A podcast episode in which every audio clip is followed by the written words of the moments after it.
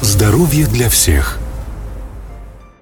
Дорогие друзья, мы продолжаем деловое утро и э, наша постоянная рубрика «Здоровье для всех». Сегодня у нас в гостях Жанна Прошкевич, исследователь консультант. А, очень необычная сегодня тема – человекоцентричная модель здравоохранения. Да, Жан, ну, да, вновь добро пожаловать в студию Бизнес FM, эм». рад видеть вас. Спасибо большое, я тоже очень рада. Да, да ну, вот так как Жанна у нас сегодня в эфире, за эфир мы не переживаем, он у нас будет просто бомбический, это точно. Ух, сколько ответственности. Все, всегда так было. Давайте поясняйте, что такое человекоцентричная модель здравоохранения? Так, это кажется сложным очень э, в плане формулировки, но на самом деле суть ее очень простая. Я думаю, что все из вас, каждый из нас как э, пациент, как близкие наших родных, которые бывали пациентом, знают, да, что можно вылечить болезнь или, например, родить нового человека, но так это сделать, что потом жить не хочется и больше, например, угу. рожать не хочется, да, да, заводить второго ребенка. То есть функциональная часть здравоохранения может выполняться, но вопрос то, как именно она выполняется, как говорил Наполеон, да, то есть железная рука должна быть в бархатной перчатке. И вот когда мы говорим про а, человекоцентричную модель, мы говорим вот как раз-таки про бархатную перчатку. Mm-hmm. Это не совсем сервисная составляющая, это не совсем коммуникационная составляющая, потому что это тоже, скажем так, технологии. И а, Всемирная организация здравоохранения уже много лет э, продвигает этот термин и способствует э, в разных странах э, постановке этой модели, человекоцентричной модели, потому что это больше касается не того, что мы делаем, а касается того, на основе чего, на основе которых ценностей мы исполняем каждый наш долг. Да? И здесь мы говорим прежде всего о достоинстве, э, человеческом достоинстве, потому что, снова же обращаясь, у каждого из нас есть подобная история столкновения да, с нашей э, медициной или медициной э, в других странах. Особенно классно, когда есть чем сравнивать. И ты понимаешь, да, что можно вылечить одну и ту же болезнь или э, совершить те же самые роды, но как это будет? На основе чего? И первая ценность, на основе которого э, э, действует человекоцентричная модель здравоохранения, это э, достоинство. Потом, естественно, это сочувствие, эмпатичность. И уже далее идет э, все остальные процессы. То есть, как если бы мы э, на всех уровнях, э, э адвокатируя реформу, в том числе лоббировали ее, лоббировали, адвокатировали бы ее на основе вот этих человеческих ценностей и брали бы их в первооснову. Ну, например, а, проявляется это потом уже физически а, в нашем пациентском опыте вполне такими конкретными вещами. Ну, например, а, вы потеряли э, члена семьи, да, и вам выдают его вещи. Вот то, как это происходит. Будет ли они выданы вам в черном мусорном пакете? Понимаете, да? То есть или это будет сделано с достоинством, да. Я проводила недавно большое исследование, а, э, социальное исследование опыта а, родителей, в основном это мамы, у которых дети а, переживают или пережили онкологическое заболевание. Очень тяжелая, эмоционально заряженная тема. Но вот, понимаете, даже мелочь, вот казалось бы, ночник в палате. Даже э, в наших э, больницах есть подсветка у изголовья. Но чаще всего она не работает, потому что там выкручена лампочка. А, экономия. Но казалось бы, такая мелочь, как ночник, это э, кажется неважным. У, у твоего ребенка онкологическое заболевание. Почему ты об этом думаешь? Зачем тебе ночник в палате? Ты молись, чтобы твой ребенок выжил, молись на систему, молись на здравоохранение, особенно если ты получаешь какие-то элементы бесплатно да, из этих услуг. А, но на самом деле, э, что такое ночник в палате? Прежде всего, когда ребенок наконец-то уснул, а основные, например, эффекты химиотерапии происходят ночью, а ты можешь наконец-то включить свет так, чтобы не будить никого, особенно если ты находишься в палате с кем-то еще, и почитать. А ты можешь почувствовать себя женщиной, ты можешь э, достать свое зеркало, кстати, которых нет в отделениях и не выдаются. Mm-hmm. И особенно если я, например, нахожусь на лечении не у себя в регионе, да, я еду э, в Алмату, я еду в Нур-Султан, еще куда-то, да, там есть крупные вот подобные диспансеры, да, центры, а там мне никто не даст, там мне никто не даст ночник, никто не даст зеркало, никто не даст а, элементарно детский стульчик, если у меня ребенок грудничок. И казалось бы, а, когда я об этом вела речь с медицинскими строителями и говорила им о таких э, вещах, они говорили, ты рехнулась? ты, ты э, на какой планете родилась? Нам бы стены поставить Нам так, бы стены поставить, что... А вот, а кстати, вот э, я сейчас говорю про такие мелочи, но даже то, как происходит зонирование. Я, например, с медицинскими технологами нахожусь в таком постоянном а, дискуссия на тему того, что должно встречать э, маленького пациента. Я вот э, сейчас делаю акцент, потому что у меня недавно вот мы его закончили, это большое исследование, на входе.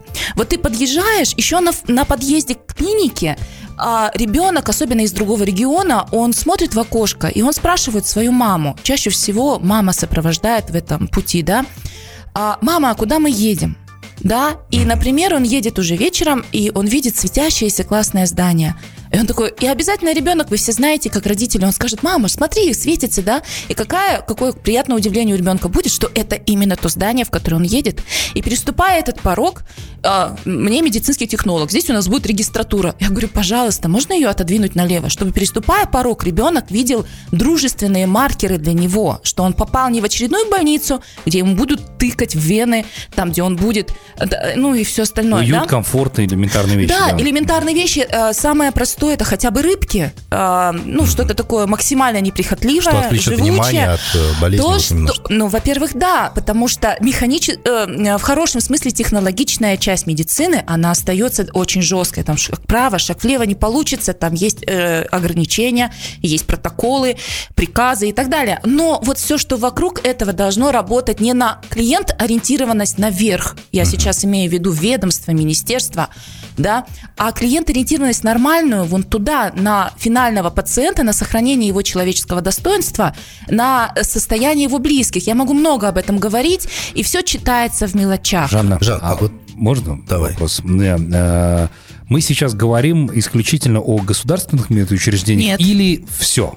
И Нет, частные в том числе? Частные в том числе. В данном случае наше дв- движение говорит о том, что единые требования должны быть ко всем медицинским организациям вне зависимости от форм собственности.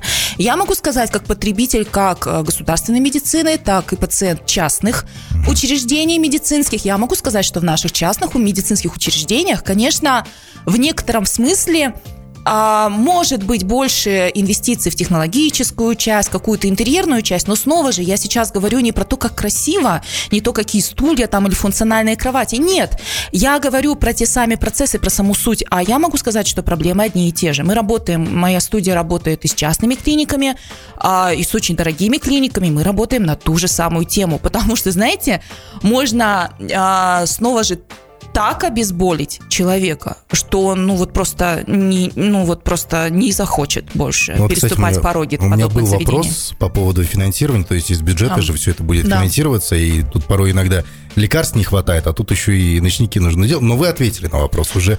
Вот, э, Слушайте, когда мы говорим, я понимаю, что э, я просто говорю о самых явных моментах. На самом деле дело не в ночниках. Вы все знаете, что в наших школах покупаются продукты. Да, там э, в наших э, учреждениях э, закупаются какие-то, не знаю, элементарное мыло. Вы когда заходите, да неважно, кстати, в какую клинику, вот я сразу иду в туалет и смотрю, там есть жидкое мыло, нет жидкого мыла, там есть туалетная бумага, там нет туалетной бумаги, там есть э, бумажные одноразовые полотенца, которые положены, или нет, элементарно, там э, унитаз какой стоит, который положен, он подвесной должен быть, да, для уборки, либо вот такой самый недорогой, неприхотливый. Я смотрю на это, не. В полу, да.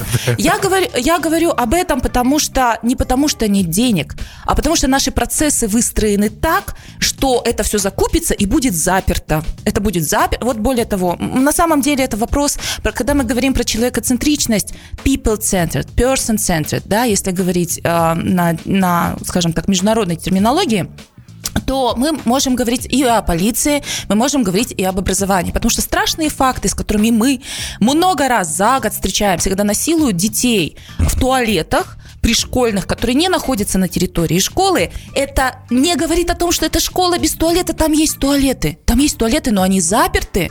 Более того, я не буду называть сейчас государственное учреждение, там есть такие классы для детей.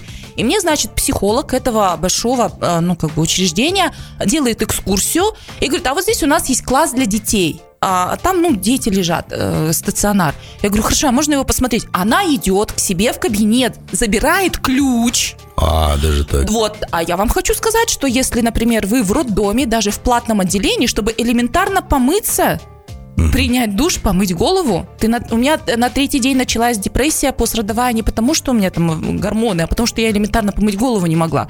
И э, та вода, которая текла из-под крана, она была холодная.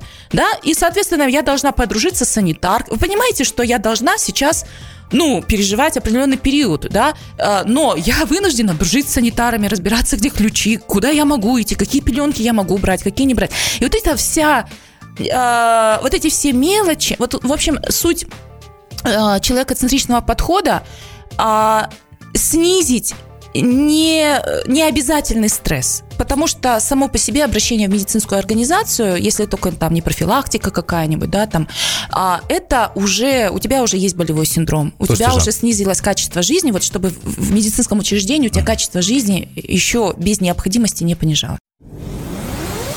Здоровье для всех – вот у меня такой вопрос. У меня сразу же какое-то ну, такое противоречие, что ли, идет, когда вот вы говорили про то, в каком пакете там вещи а, пациента ну, нужно да, выдавать да. и так далее, да? То есть а, здесь или сказать, например, не дай бог, о гибели родственника, да, да как правильно это, это все преподнести. Сложно, да.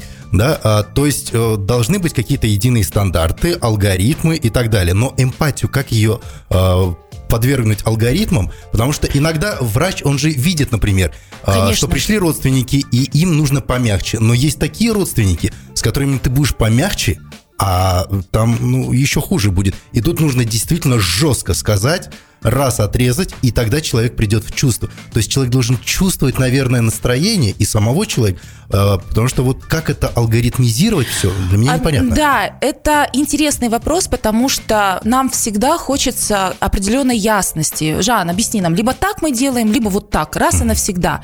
Здесь, конечно же, э, мастерство и профессионализм заключается в том, чтобы совместить. У тебя есть жесткая форма, по которой ты... Есть протокол, например, сообщения плохих новостей. Есть этот протокол, его не надо изобретать в Казахстане какой-то особенный. Скажи раз, два, пять. Угу. Правильно? А каждый врач понимает пять стадий горевания. Если он это не понимает, и он работает а, со сложными да, а, ситуациями, то, наверное, надо этому обучать. Mm-hmm. То есть есть все эти протоколы, есть протокол проведения групп поддержки 12-шаговый, опробированный во всем мире. мире. Есть. Есть жесткие формы, доверившись которым внутри этой жесткой формы у тебя появляется свобода вот для той самой эмпатии. И когда мы говорим про эмпатию, вот вы правильно отметили, мы не говорим, что мы все резко должны быть добрыми, мы все резко mm-hmm. должны быть э, нежными, мы все резко должны быть вот так... Да, это тоже, но на самом деле эмпатия это про весь спектр эмоций. Это умение справляться даже не с чувствами пациентов, а с чувствами собственными. И когда как раз-таки есть некоторая иллюзия, что Жанна даст нам какой-то протокол, mm-hmm. да, как справляться с гневом, да, и так далее, или я должен быть добрый. Вот это как раз-таки и гибель этих чувств, потому что к чему это приводит, вот эта иллюзорная ясность, потому что доктор, он внутри замирает чувственно, он отключает все свои чувства да, на время, пока вот он в форме, я хочу сказать, mm-hmm. да, в, медицинской, он включает все свои чувства, и вот это как раз-таки нифига не ясность. Вот как раз-таки гибкость и уметь, где надо а, считать, что я сейчас зол, потому что я голодный, осознать это и не срывать эту злость на пациенте, который в растерянности, который находится в шоке, например, от какой-то ситуации. Элементарно он находится в тревожности, потому что у него ребенка, он что-то чихает, э, это и сопли, и горло красное, да? То есть это, э, это на самом деле большая работа, и она э, то, это то, что усиливает вот как раз-таки технологическую часть медицинскую. Окей, okay, это вопросы эмоционального интеллекта больше и так далее, а, самого числе, специалиста. Да. Но да. вот если мы посмотрим на тот же Запад, Америка, Европа и так далее, да. там есть комиссии по этике при здравоохранениях различных есть. департаментах и так далее. Но вот если возникла такая ситуация, врач, многочасовая операция у него, а, боролись за жизнь, ну не получилось, он уставший выходит и у него уже нет сил там улыбаться, говорить, вы знаете, так случилось. Он просто выходит, говорит, умер, и дальше идет. Уже просто свалиться с ног. Вот здесь, вот в этом случае, учитывая э, бэкграунд, который у него был за несколько часов до этого, угу. Как относиться к такому врачу? Он, он пытался, ну, он хороший. На самом деле сейчас вот тот кейс, который вы приводите, э, интересный кейс э, для размышления и для угу. работы. Я бы, я бы не сказала, что эта ситуация – это вопрос этики, потому что этические вопросы возникают именно из конфликта интересов. Да? Врач всегда защищает интересы пациента. И этические вопросы разбирает подобная комиссия, если я верно э, понимаю. А у нас такой, кажется, нет. Или есть? Это, наверное, лучше Куанышу Керимкулову и к моим угу. старшим коллегам по движению. А я вот именно за сам подход здесь. И этот подход, он э, мало имеет отношения к этическим вопросам. Этические вопросы возникают, если я снова же верно понимаю, оговорюсь, да, здесь, когда э, происходит конфликт интересов. Например, э, пациент хочет такого лечения, а его родные хотят другого лечения. Или, например, пациент отказывается от определенного лечения, а при этом э, интересы медицинской организации самого там какого-то лечащего специалиста он считает по-другому. Вот это то, что рассматривается, ну и, ну и так далее, да. То есть, когда происходит конфликт интересов, и там возникает э, вопрос этики, вопрос этики и морали. Но когда мы говорим о той ситуации, которую вы сейчас привели, да, что уставший врач после а, даже, я могу сказать, не после одной операции, он может выйти после нескольких операций. Если вы ну, бывали рядом с нашими докторами, просто... Э, э, пробыв с ними один день, такое ощущение, что ты прожил сейчас неделю. И здесь мы должны, конечно же, поднять вопрос не потому, что прав он вот так сказав, не прав он так сказав. Это э, не вопрос э, для решения, э, особенно какими-то комиссиями, на мой взгляд. Здесь вопрос, а что позволяет э, вот таким образом работать на износ? И здесь мы упираемся в большие системные вопросы. И это вопрос и подбора кадров, и подготовки кадров, и то а, обучение в наших университетах происходит через базовую, если говорить про эмоциональный интеллект, базовую эмоцию унижения. Да. Унижение – это тюремная система, которая, которой пронизана, я думаю, не только наша страна, но и страны бывшего Советского Союза, да, такой большой концлагерь у нас был, а, а, психологические травмы у поколений просто передаются далее. Но, э, тем не менее, к сожалению, пока система образования у нас находится вот такой вот закостенелой э, как бы позиции, даже уже МВД пошло к нам навстречу, уже Минздрав наш начал двигаться, и вот мы, особенно сейчас, вот вызовы пандемии, подняли все эти вопросы по образованию, а, поэтому вот этот маленький кейс, вот эта маленькая деталь, такой же маленькой деталью может являться отсутствие или присутствие ночника, то, как кормят у нас пациентов, да, э, в стационарах при длительном пребывании. Это же вообще тюремная система. Ну, то есть там само ноль. отношение, то есть. И, конечно да, же. Да, и э, да, да, да, да, все верно. И э, возвращаясь к этому вопросу, э, конкретно прав он там, не прав он так, э, я бы здесь вообще этот вопрос не поднимала. Я бы смотрела, а что позволило э, нам настолько вычерпать ресурс человека, что в какой-то момент он уже и человеком быть перестал. Ну, у каждого из нас бывают такие минуты слабости. У каждого из нас, даже не у врачей, просто элементарно неделю не высыпались, и в какой-то выходной день там ребенок подходит, говорит, мам, мам, там, поиграй со мной, и ты вот, вот что-то такое делаешь. Да, и здесь же вопрос не в том, а вот как именно вот сейчас меня себя наказать, вот за то, что я была условно плохой мамой или не была вообще не мамой, да, была каким-то чудовищем, да, а вопрос в том, а, а что мне позволило стать таким чудовищем и как с этим действовать системно? Ну, например, выправить режим дня. Я хочу сказать про конкретно докторов. Э, я ни в коем случае в этом эфире не хочу, э, чтобы кто-то думал, что я против докторов. Наоборот, я за максимально за то, чтобы они прежде всего были здоровы, они прежде всего были спокойны за свою семью, за своих пожилых родителей, которым также требуется рано или поздно медицинская помощь, реабилитация там, и так далее, да, уход, скрининги. Вот они прежде всего должны быть защищены, они максимально должны быть вот на те условия, на которые они пошли в ресурсе физическом. Элементарно, питание. А, вы знаете, как у нас происходит питание в большинстве больниц? Это такая комнатка, в которой чайник один – в которой, ну, две максимум микроволновки и бытовой холодильник. Соответственно, люди там не могут питаться. Э, имеется в виду потоковым режимом. Все эти реш... э, вопросы питания были решены в гостиницах, извините меня, пожалуйста, десятки лет назад, еще в прошлом веке. Так, чтобы 24 на 7, максимально в ресурсе, на ногах люди были, а, в питьевом режиме, в режиме сна, там посменная гибкая система, и а, они не были голодные. Элементарные э, гигиенические вещи у нас не решены, коллеги. Э, я сразу вспоминаю анекдот, только у нас, говорит, травмпункт на третьем этаже, когда человек не может доползти до туда. Это очень яркий пример. Да. А, Жан, ну, не хочется недосказанности, но в любом случае у нас время ограничено. А я хотел бы один вопрос все-таки задать. Мы все выходцы из Советского Союза. И это все мы волочим за собой. В том числе и наши ну, больницы, все. Да, вот да, это все конечно. есть. И вот как вы пытаетесь сдвинуть вот эту глыбу? Я ну, ее раскалывать нужно. Как вы пытаетесь расколоть эту Или глыбу? расколоть, да. Как О, расколоть? Вы знаете, это интересный вопрос. А, мы на самом деле небольшое гражданское движение. Мы такая горизонтальная команда, у нас нет какого-то лидера. Mm-hmm. Каждый вкладывается теми ресурсами, тем профессионализмом, который которые у нас на данный момент накоплены. Я лично действую следующим образом. По мере своей возможности а, мы делаем вклад в исследования, да, в независимые исследования удовлетворенности системой медицинской. У меня на, в Инстаграме есть прямо эфир на тему того, как мы не согласны с методологией, которая проводится у нас в последние годы. Раз. А, второе. А, мы разговариваем с Минздравом.